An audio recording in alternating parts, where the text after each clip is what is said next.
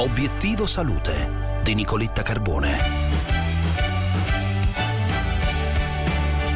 Alzheimer via libera dagli uso ad un nuovo farmaco che sembra in grado di rallentare il declino cognitivo dei pazienti che si trovano nelle fasi iniziali della malattia.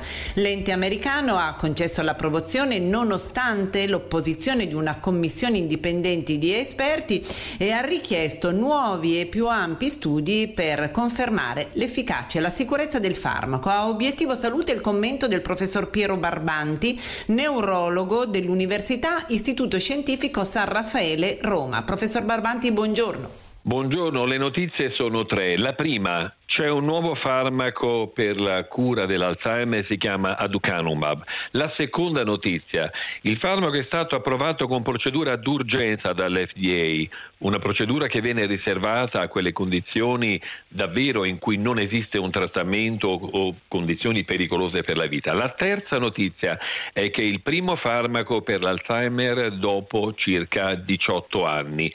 Non solo questo farmaco è specifico, non è un sintomatico come farmaci fino adesso a disposizione e agisce su quella cicatrice, su quella eh, condizione chiamata accumulo di proteina beta amiloide che è la firma dell'Alzheimer. Gli studi sono stati due, sono stati un po' contrastati, comunque 3.482 pazienti seguiti fino a 78 settimane, si è visto che in maniera dose dipendente e tempo dipendente l'anticorpo spazza via l'amiloide. Eh, il risultato clinico è stato ottenuto in uno di questi studi, nell'altro il risultato è stato un pochino dubbio. Quali sono le prospettive? Identificare precocemente i soggetti con le fasi iniziali di invecchiamento cerebrale e trattarli con questo anticorpo dovrà essere ovviamente vagliato dall'ente europeo e poi però poter certificare la sua efficacia su casistiche molto più ampie.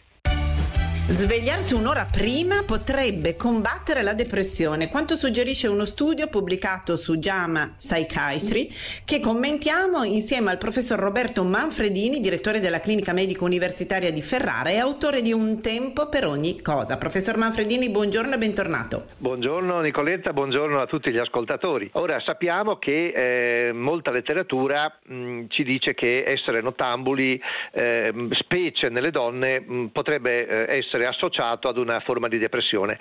E questo studio eh, eh, dimostra che chi è più mattiniero rispetto al nottambulo ha il 23% ehm, in più di possibilità di essere, fra virgolette, meno depresso, quindi di stare meglio.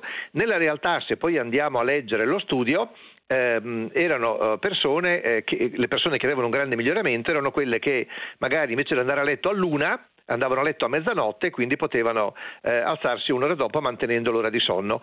Per cui è vero, alzarsi prima eh, fa bene, però anche diciamo che andare a letto prima, come abbiamo sempre detto, fra le 11 e mezzanotte è un concetto sano e fa sì che poi eh, al mattino ci si sia più riposati e anche meno depressi. E per oggi è tutto, come sempre vi aspetto sulla pagina Facebook di Radio 24 e di Obiettivo Salute per la nostra consueta video intervista quotidiana.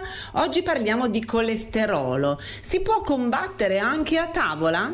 Vi aspetto, una buona giornata da Nicoletta.